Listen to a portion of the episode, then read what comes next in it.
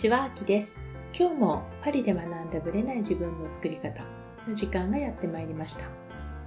今日もどうぞよろしくお願いいたします。今日はですね、ワインの話をしたいなと思っています。まず去年の話からしますと、去年はね、すごく暑い時期もあり、天候がね、基本的に良くて、雨がね、結構少なめだったんですよ。だからね、実はワインは豊作だったんですね。しかしね、今回のコロナの関係でレストランが閉まってたじゃないですか。ロックダウンとかもあったので。なので根本的なワインの消費量が減ったっていうことがあります。いくらね、家飲みするからといって、人ともあんまり会えない状態ですし、正直全体のね、ワインの消費量は減ったんじゃないかなと思います。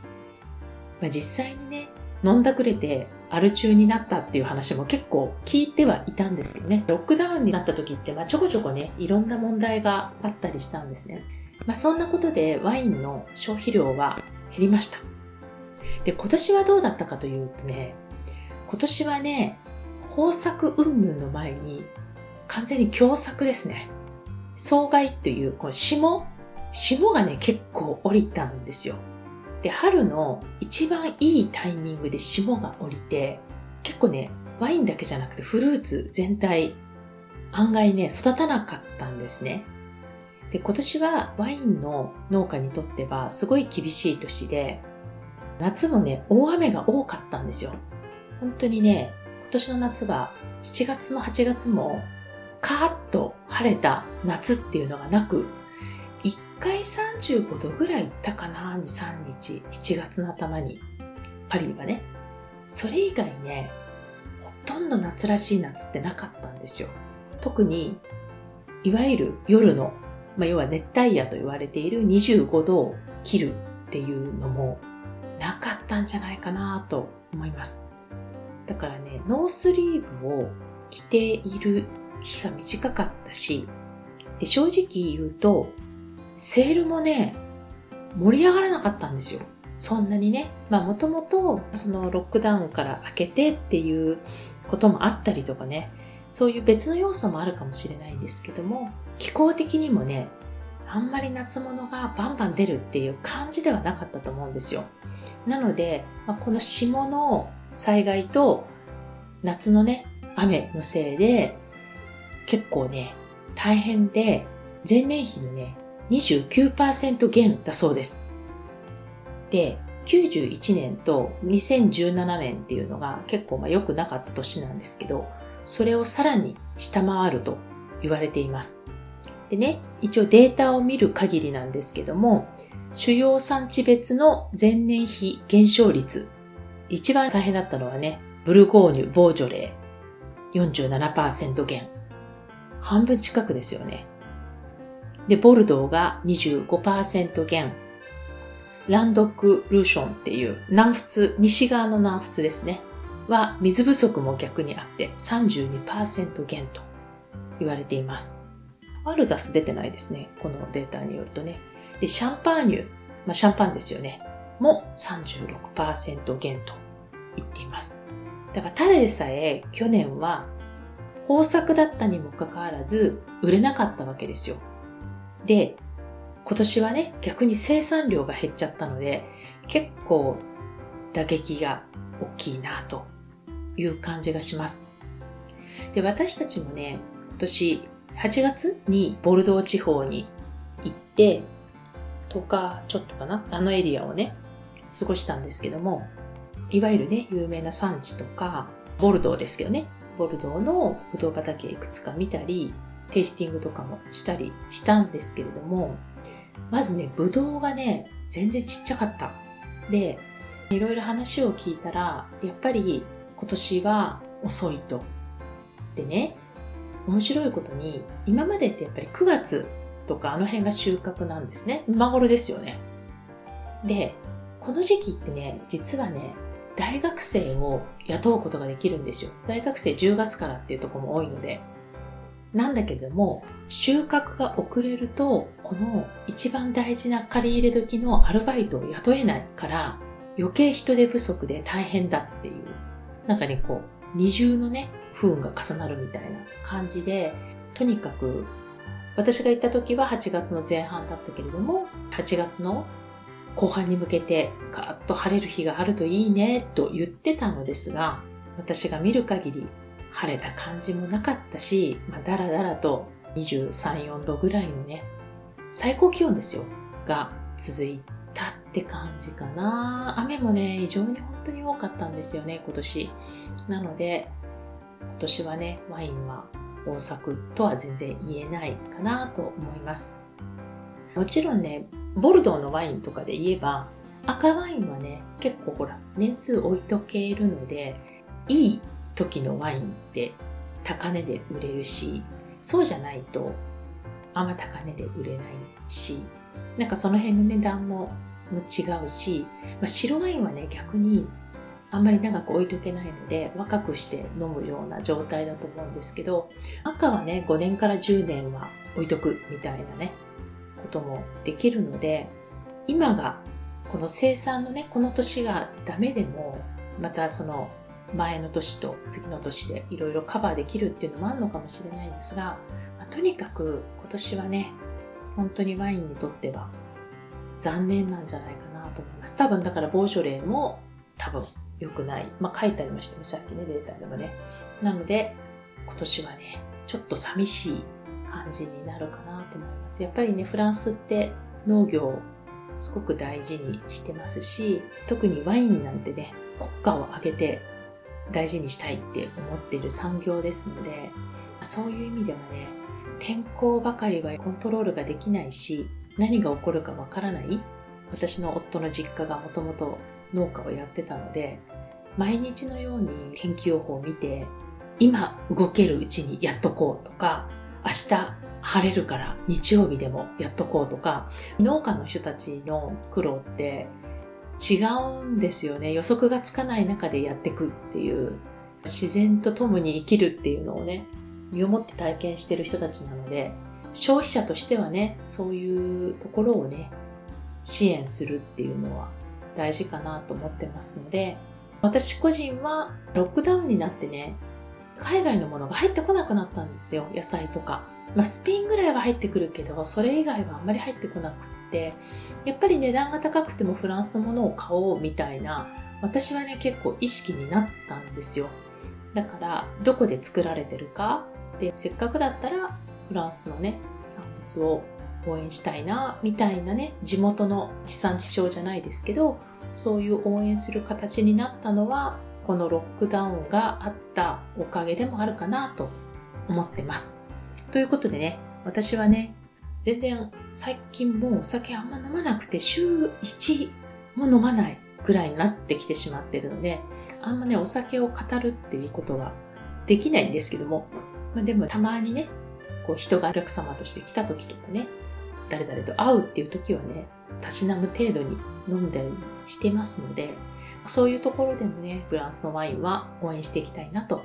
思いました。それでは本編スタートです。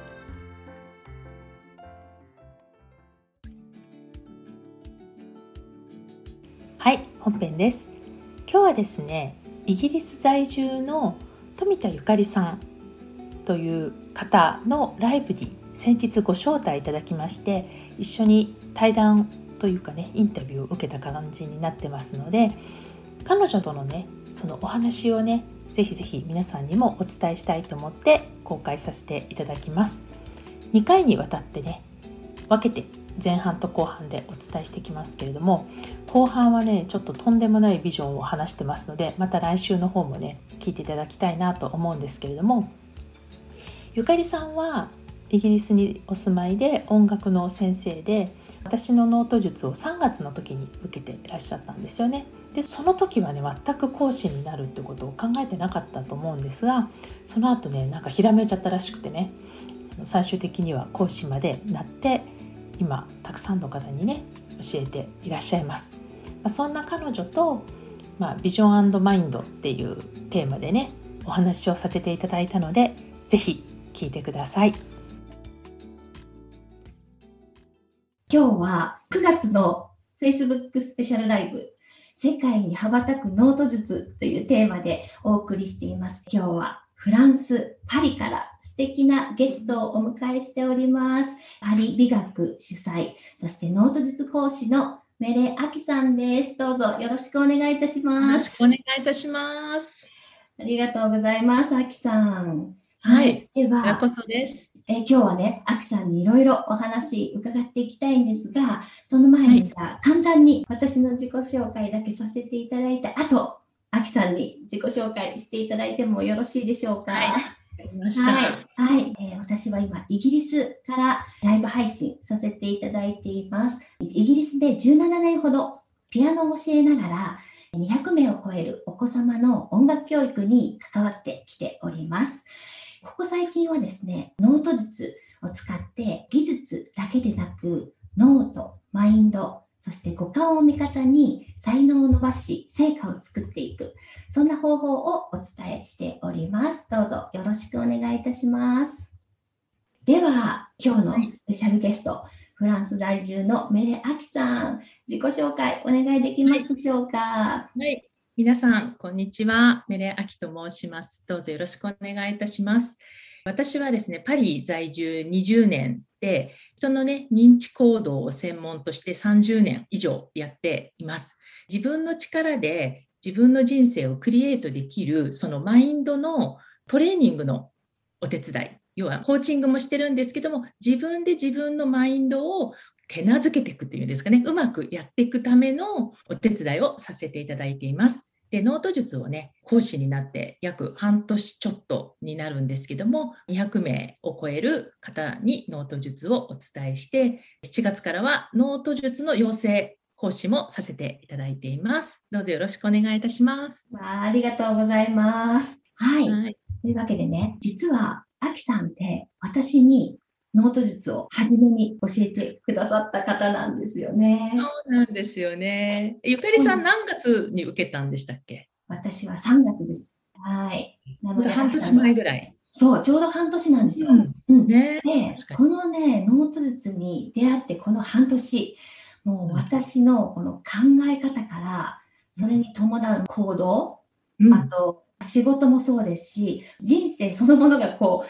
変わっていっているっていうね、この半年で、なので、アキさんのノート術との出会いって本当に大きいんですよ。よかった。そういうふうに言ってくださると嬉しい。そう。で、アキさんはね、この半年で200名以上の方ですか、はい、にノート術を教えてこられたっていうことで、そのね、大勢に教えてきたからこそ、語れるノート術の魅力などを今日はお話いろいろ伺いたいんですが、はい、まずね、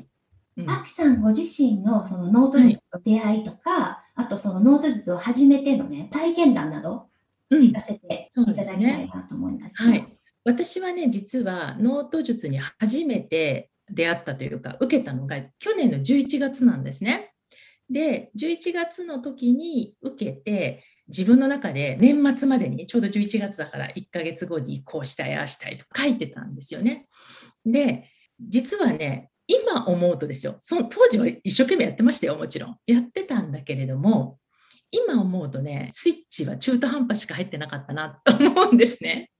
叶ったものもあるし叶ってないものもあったそれから叶ってても100%の叶え方じゃなくてなんか80%もうちょい足りないみたいな叶え方をしてるものもあってなんかね効果が出てるのか効果が出てないのかよく分かんないままやっている感じだったんですよね。だから効果が出てるといえば出てる。けどそこまで実感がないみたいなのが1112で1月に養成講座を受けたんですね。でねそこでねスイッチが入ったんですよ。スイッチが入ったというのは講師になった時にノート術の本当の意味での本質が分かった。その一応学んではいたんだけれども講師の立場になった時に視点がやっぱガラッと変わってでゴールを設定すると出てくる時の感情とかまあ実際はその11月から受けてる時と変わんないんだけれどもそういうざわざわ感とかなんとかとかそういういろいろもろもろが完全に分かった状態だったからもう叶う前提で動き出しちゃったんですよね。でそっからね講師になってからガッと勢いづいたっていうのが実際の私の経験ですね。なるほど。でもこれね、本当参考になると思います。皆さん受けられてる方で、初めね、なんかほら、すぐ叶ったっていう方もいらっしゃるじゃないですか。そうなの、そうなの。いるんですよね、そういう方もね。ねその時に、うん、あれ、私、どうなのって思ってる方も いらっしゃると思うんですよ。うん、でも、アキさんでもそうだったっていうので、結構これ。そうそうそう、本当に。で、もう私に置き換えてもそれそうで、すごいって思って、面白いって言って書き始めて、感動したんですよ。でも、今から思えば、うん、そこのレベルでの感動と、今、こう思う本質のこう分かり方とかまた違うなっていうので、この時間の経過って面白いですね。面白いですよね。だから多分私がもしすごいかなってたら、うん、講師になろうかなぐらいのレベルで講師になんなくてもほらかなっちゃうんだったらいいいいわけであんまり考えてなかったかもしれないんですよね。でもこの中途半端感は何だろうみたいなもともと講師はなろうと思ってたんですけどでもちゃんと知れたっていうかこう種明かしの種明かしが分かるみたいなそこが分かった時に私の場合は腑に落ちたっていうのが全く違うんですよね。それが良かったかなと思います。やっぱり講師になられてからの方が、もう願望実現のスピードがかなり加速したってことですか、うん、もうね、ノートの書き方が変わった。なぜかというと、どういう書き方をしたら叶うかとか、うん、そういうのが講師になって、ゆかりさんも多分同じ立場だと思うけど、伝え始めて、自分が人様に伝えるときに強調することとか、そういうのが毎日のように自分で聞いてて、そうすると書き方自体が変わってくんですよ。だからノートの書き方も変わり実際アクションも変わり揺れなくなってきましたよね。揺れなくなったし例えばそのネガティブノートっていうノートがあるんだけどもネガティブが出てきてもむしろ嬉しいみたい。な 意味わかる？わかります。そう、ちょっと M っ気があるとかそういうわけではない、全然ないんだけれども、ネガティブが出てくるっていうことが願望実現のサインだから、ノート術の中では、もう来たっていうこの喜びが、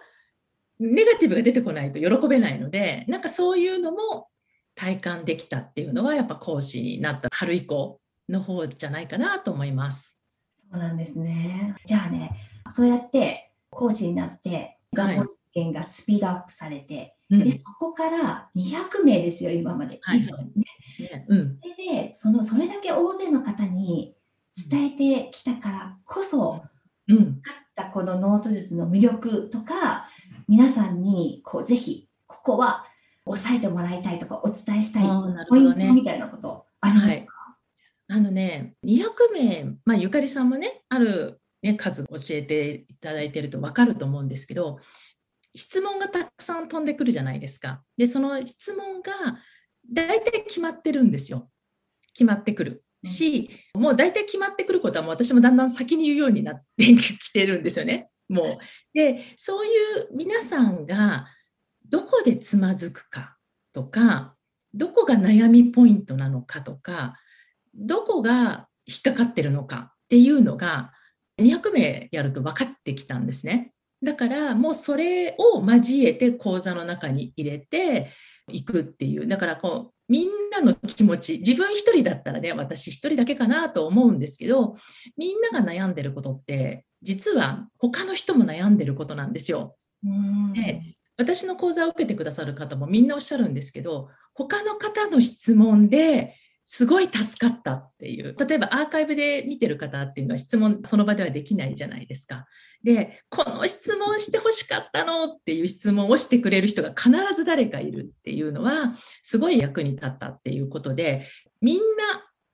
私だけじゃないんだっていうね、その感じっていうのはまず一つと、あとはこれ私ずっと心理学をやってマインドをやってるからなんですけども、もうね、脳と心理学、まあ、マインドをちゃんときちんと整えればもう必ず叶うっていうことがもう本当に分かっちゃったんですね。だから叶わないっていうのは何か自分のやり方とかマインドでポイントがあるっていうのが分かったのでできる叶う前提の自分の見直しになったっっていうところがあるので、そこはね、ひたすら伝え続けようと思ってます。もう私は確信してるから、多分教えてくださったいちかさんももともと確信を持ってやってるけど、こう受けてる側って確信ないじゃないですか。でも私はその確信が持てたので、自分が叶ってるかどうかはまた別なんだけどね。でも確信持てたから大丈夫だよっていうことは言い続けたいなと思ってますね。だからどういう自分で向き合うかとかことが大事じゃなくてその自分とどう対話していくかっていうのが結果的にはすごく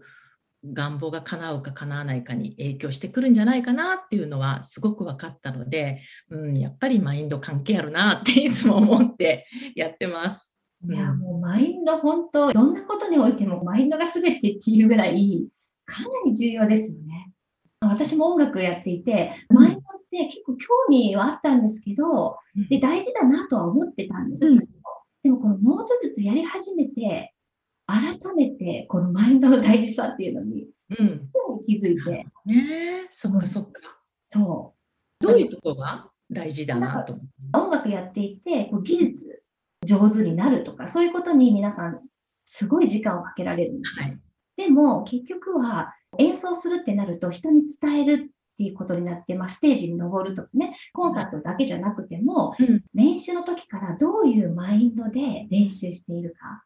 で、今、この練習していることは、どこで、誰に、どういうふうに伝えるのか。そこを練習の時から考えているか考えてないかで、全然結果が変わってくるんですよね。うん深いね。本質論ですよね、これ。深いんですよ。本当深くて。うん、で、多分もう、あつさんもいつも言われてるように、何かゴールを決めたり、こう未来が見えていると、もう今この瞬間から意識とか行動すら変わってくるんですよね。そうなんですよ。だからね、私も思うんですけど、みんなゴール設定をしましょうって、まあ私たちも言ってますけど、ゴール設定をするのは、未来を変えるためにゴール設定するんじゃないんですよ、本当は。未来を変えるためではなくて、今の自分が変わるんですよ、ゴール設定をすると。なので、結果的に未来を変えようとするだけのゴール設定だと妄想とか空想で終わっちゃうんだけど本当のゴールになると今この瞬間から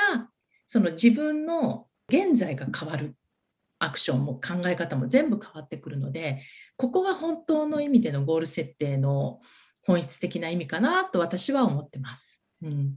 すごいですね。その通りですよね。うわ、でも今すごい今重要なことですよね、皆さん。でもみんなこうなりたいなっても私もそうだったんですけど、うん、そう大好き。だから常にこうしたいなああしたいなって思ってたんですよ。でもそれと明確にゴールをした時の今の気持ちが変わる感じって全然違って、うん、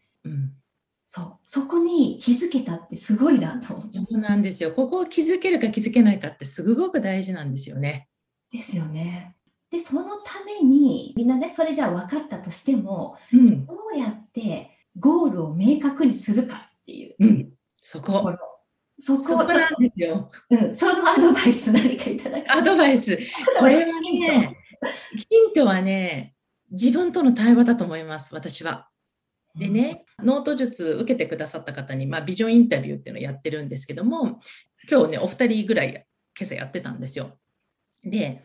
いつも書いてるんだけど例えば最初のうちは新鮮でもだんだん単調になってって毎日同じこと書いてるとだんだんテンションも上がんなくなってくるというかただ淡々と書いてるっていう感じになってくると。でその時に自分がどうだったらスイッチが入るかみたいな設定をし直した方がいいんですよ。でその設定のし直しは例えば私の場合はもう数字とか具体的なものにもうどんどん具体的に落としていくだからどこどこに行くとかじゃなくってどこどこに行って何をするどんな人と過ごすとかそういう感じで具体的にするっていうこととあとは期日をね前倒しにするこれが一番スイッチが入る明確になります。なので、うん、だから今年までに例えばダイエットで痩せたいって言ってて立てたけどピンとこないとか、まあ、まだ余裕あるしみたいなのとかだけど、それがじゃあ10月までにとかなると、時間ないみたいになるじゃないですか。でもそれが本当に叶えたいことならばですよ。これ大前提は叶えたいかどうかであって、叶えなくちゃいけないわけじゃないっていうことなんですよ。ここの違いが分かるってことが大事で、どうしてもさっきね、いろんな方のケースの話をしてましたけど、みんなね、トゥードゥーリストになっちゃうんですよ。うん、いつの間にかやりたいことがやらなきゃいけないことになってしまっている。で、義務になってしまっている。で、気づくと辛くなっているみたいな。だから本当にやりたいこと、やりたいこと、自分が好きなことっていうところにフォーカスを当て続けるっていうのが、まず大きなポイントかなと思います。わあ、素晴らしい。ちょっと今のお話でね、私実は昨日の夜、私、高生さんと個別でね、お話しする機会があって、うんその方が全くそのことを言われていて、このマンネリ化して同じこと書いてしまうんですけど、いいんですか、うん、みたいな、どうすればいいんですか？っていうの。うん、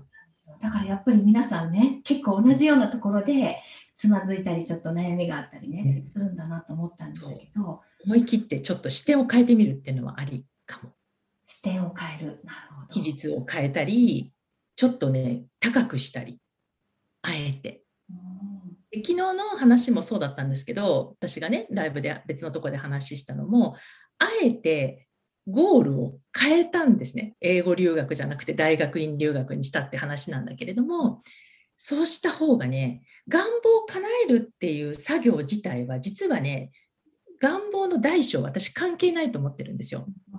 労力としては。もちろん大きな願望の方が大変そうに見えるんだけどやることは実は一緒なんですよね。ってするならば大きいこと自分が本当に叶えたいことをちょっと大変そうだけど設定してスイッチ入れちゃった方が絶対叶います。のでなんか安全牌とか叶いそうだからで設定する願望はいまいちテンションも上がらないしスイッチが入りにくいんじゃないかなと私なんか思うんですよね。うん、まあ、それがチェックポイントですね。本当の場合はね、そう、うん、その辺はお伝えしてますね。うん、うん。それでね、今このお話出たこのビジョンインタビューなんですけど、はいはい。うん、ノート術とはまた別にもともとアキさんがされてた未来の自分になりきった形でインタビューを受けるっていうものなんですよね。そうなんです、そうなんです。でもそれがノート術をされたらこれがもう、えビジョンインタビューがまたすごいんじゃない？っていうことに気づかれたっていうことなんですよね。ちょっとビジョンインタビューについて知らない方もいらっしゃると思うので、はい、ビジョンインタビューの説明と、あと、はい、それがどんな感じでノート術と組み合わすと、さらにパワーアップするかっていうお話。なるほど。はい、わかりました。あのね、もともとね、ビジョンインタビューって何からスタートしたかというと、私、ポッドキャストをやってるんですよ。で、ポッドキャストで定期的にゲストの方にインタビューするんですよ。で、聞いてくださる方が喜んでくださるのはもちろんなんだけども、インタビューを受けた方がすごい喜んでくださるんですね。つまり思いもよらぬ質問が飛んできたり自分では考えもしなかった視点でね質問を受けたりするから自分のことがより深まったとかね気づきが多かったっていうなんか要はインタビューしてるんだけどセッションを受けた気持ちになったっていう感じでおっしゃってくださる方が多かったのでこれをなんでわざわざゲストの方だけにするのかと考えた時にこれされる機会ってまずないじゃないですか私たちのようなね一般ピープルはね。でも良質なクオリティの高い質問を受けたら発想が広がるんだっていうことを私はそのインタビューで学びだったら一般の普段されることがない人たちにインタビューしたら絶対気づきが強いだろうと思って始めたんですよ。でそれでその時実はね、ノート術やってたんです。私だって1月スタートしたから、今年の。そう、ね、直前だったの。だけど、まだね、自分のノート術が本講座として受けてる時には、これがビジョンインタビューとどうつながるか分かってなかったという、いかに浅かったかっていうのをね、自分で明かしてるようなもんなんだけど、うん、で、養成講座を受けて自分が講師になる時に、これ絶対ありじゃないって思ったんですよ。使わないともったいないって思ってスタートしたんですけどもどういうことかというと自分のメインノートに書いてるようなこと、まあ、事前課題ね、があるんですけど、それ書いてもらって、で、その状態で私と再会するなり、私が記者になって、テレビ局でも何でもいいんだけど、記者になってインタビューするっていう形で、なりきった、その全てが叶った自分としてインタビューされて、いろんな角度から質問を受けるっていうことをやったら、ノート術のメインノートで書いてるだけってね、一人で対話してるから、私が突拍子もない質問しない限り、同じことを自分でセルフクエスチョンしてるじゃないですか。で、それを、じゃあ叶った時に、この喜びを誰に伝えたいとか、で、そこで、主人に伝えたいってわーって泣き出した人とかもいたんですけど、そんなこと考えないんですよ、メインノートに書いてる時は。で、そういうのを体感する時間を作ると、このノート術がすごい加速するっていうのに気づいて、まあ、オプションでね、始めたという感じですかね。なるほど。そっか、やっぱりね、この願望を実現するのって、どれだけその願いとかゴールを明確にイメージできるかっていうことじゃないですか。そうなんですよ。ね、そうなんですよ。そうで、うん、それがどれだけ臨場感とリアリティがに溢れてるか。でもこれが言われて講座で習うんですよ。ね、でもいまいちわからないというか、こう体感ないんです。そうなんですよ。感じるっていう。ね、で、私も実はね、アキさんのビジョンインタビューを受けさせていただいたんですよ。そうなんですよね。受けてくださったんですよね。でもこれはノート術を受けるときに申し込んだんじゃなくて、私もまずノート術習って、ふーんってこうやり始めたときに、あれ？このビジョンインタビューって結構面白いんじゃない？って、このノート術との関連性みたいなのに私もなんかちょっと気づいて、うん、でそれで後でお申し込みさせていただいたんですけど、私もねイメージ得意だと思ってたんですよ。うん、で昔から妄想得意ででも、ミラー書き始めてイメージをもっとクリアにしないといけないっていうのは分かったのでイメージングもしてたしイメージトレーニング自体も自分で仕事などで使っているので結構できると思ってたんですよ。うん、でも受けたら、まあやってみたから分かったみたいなもう発見だらけで、その時は、それこそ一般ピープルなので、初めてインタビュー受けたんですよね、こういう。はいはいうん、で、アキさんのね、もうプロのインタビュアーの方に質問されたことで、あ、どれだけ自分のイメージが具体的に人に伝えられるかっていうこと。だから言語化できるかどうか。私の頭の中ではもうあるんですよ、もうなんか。わかります。あるんだけど、それを人にきちんと言葉で伝えられない限り、人はわからないし、伝わってないっていうことで、うん、で、まあ、アキさんからはね、数字使おうねって言われたその後でも私がまだ数字を使えてないっていうね。うん、そうそう。でもね、ゆかりさんだけじゃないんですよ。みんなそう。うん。だから多分私も実はそう。自分のことになると甘くなってる。そうですみんなその部分少なからずあると思うんですけど、だからこそ、こうやって人に聞かれるってすごいパワフルなんだなって。もちろん、うん、ノート術ってこの自分で質問できる。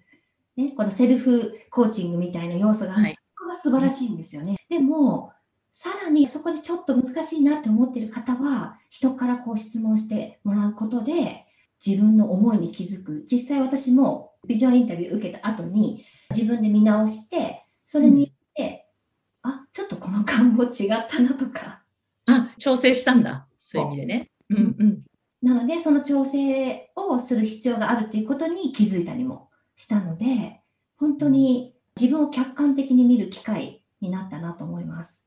そうなんですよね。うん、本当に人から質問されたりインタビューとかされない限り気づけない気づかないことが結構あるんじゃないかなと思っていてだから一人でねノートをしこしこ孤独にやりたい人はいいんだけれどもなんかちょっと自分のこの願望をシェアして質問を受けたいっていう外の風を入れたいっていう方にはねすごいおすすめかなとは思ってるので、うん、よかったら私のノート術を受けてない方でもねスタートすることにしたのでよかったらね。うん、そう今までは私のノート術でオプションだったけれども、うん、まあ、これだけいろんな講師さんがいる中でたまたまご縁がなくて私ではなかったけれども、でも受けたい人っているらしいという話も聞いて、うん、あまあ、そこのビジョンインタビューの、ね、門戸はもうノート術受けてくださった方に関してはいいんじゃないかなと思って始めることにしました。うん、素晴らしい。